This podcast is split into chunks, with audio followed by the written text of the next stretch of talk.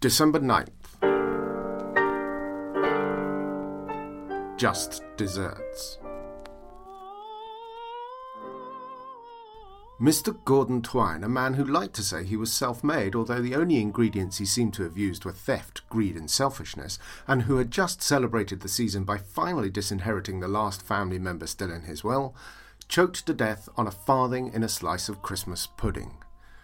Unfortunately for Gordon, thanks to the dexterous fingers of a mortician, he couldn't take even this last penny with him.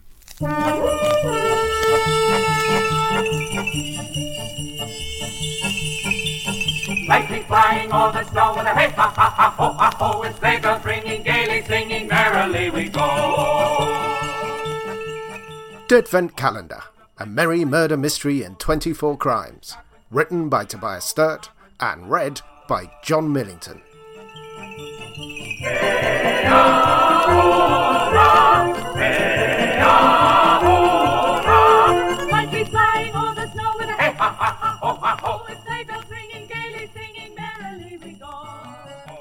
However honestly he might be doing it, Mickey was certainly earning his money as he spent most of the night and the next day at work.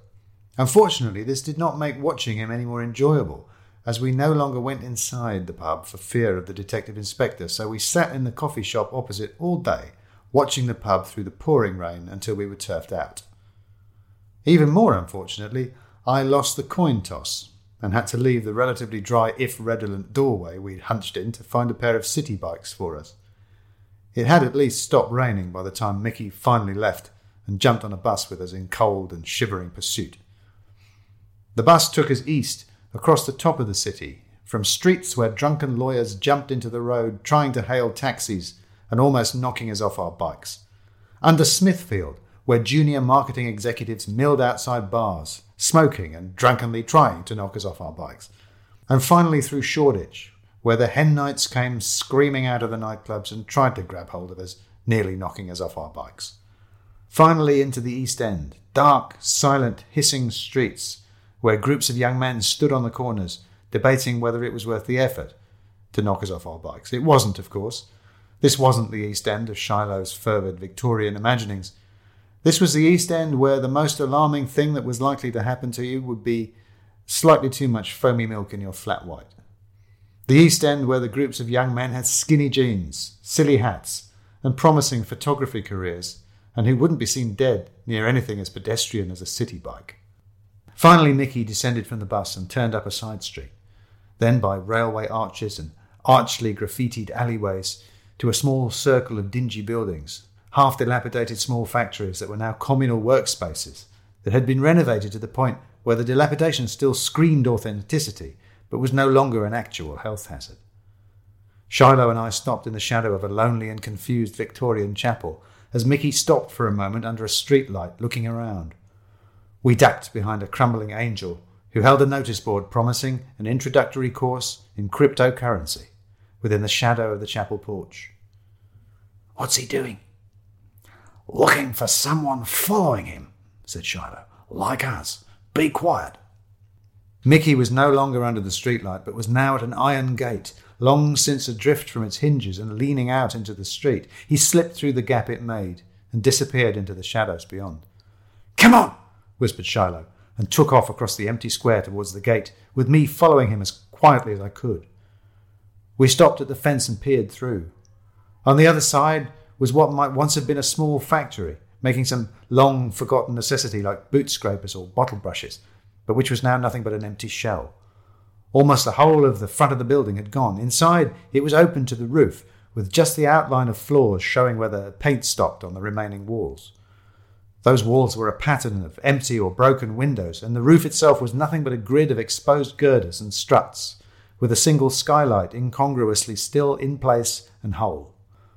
The floor was a jumble of fallen masonry, the stumps of ancient machinery and discarded rubbish, worn down tyres and piles of broken backed filing cabinets, a gleaming litter of nitrous canisters and a burnt out Skoda. The window frames and missing tiles made the whole an unreadable cross hatching of shadow in the dim orange of distant streetlights. Then a train rattled past on the overhead line beyond, and an arc of sparking electricity illuminated the place in a flash, showing us in stark resolution, and Mickey standing at the far end of the ruined hall, where a huge fireplace yawned at the base of the single broad chimney that held the wall up. He reached into his jacket and pulled out something like a piece of paper and pushed it into the fireplace. Did he just put a letter up the chimney? I hissed at Shiloh. Shh! He grabbed my head and pushed me down as Mickey turned and, half running, picked his way across the factory floor, jumped up, and was out of a window and gone. We ducked back into the shadows by the fence, holding our breath and listening. There was a clatter of a tin can somewhere. Then, more distant, the rattle of somebody climbing chicken wire. Further off, then, footsteps. And at last all was silent, but for the distant traffic. Then a vixen screamed, and I jumped a good foot in the air.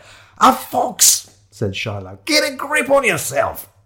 I am not mentally or physically equipped for all this sneaking about, I said. Anyway, he did, didn't he? He put a letter up the chimney. Given the circumstances, I think he very probably did, said Shiloh. So let's go and have a look, I said, trying to stand. Shiloh kept his hand on top of my head. You will do no such thing.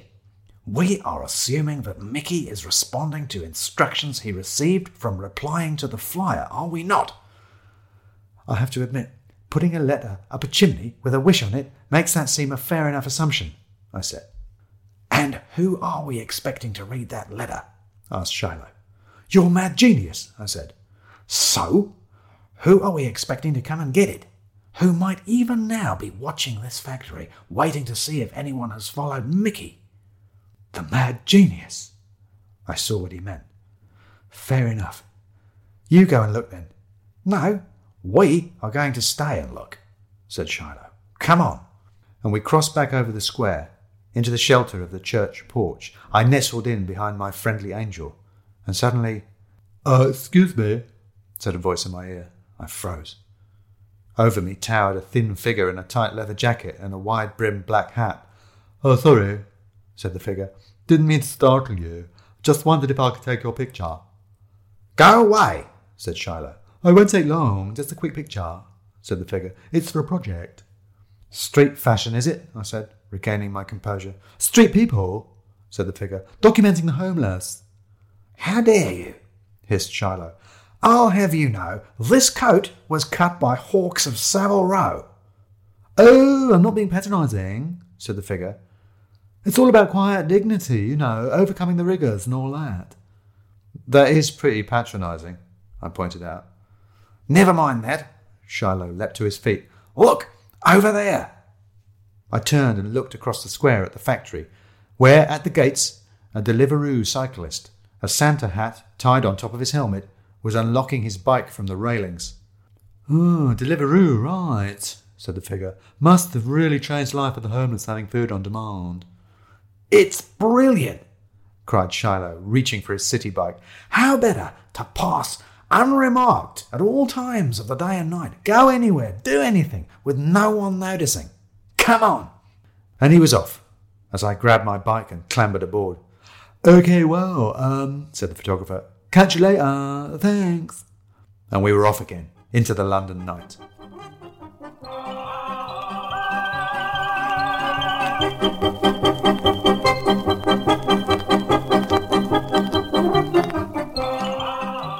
You have been listening to Deadvent Calendar, written by Tobias Sturt from an original idea by Tobias Sturt and Rowan Davis. The story is read by John Millington, and I read the murders. The music is The Sleigh by The Sportsmen and by Mitch Miller and his orchestra and chorus, both from the Internet Archive. If you enjoyed this podcast, please spread the word and even rate and review it if you can. You can find more on SoundCloud, as well as Apple Podcasts, Spotify and Stitcher, and on our website at ruritania.co.uk slash stories. And tune in next episode to open another fatal window in our Deadvent calendar. All the world white, of snow so cold and crisp and light with sharp blowing, we are going onward through the night.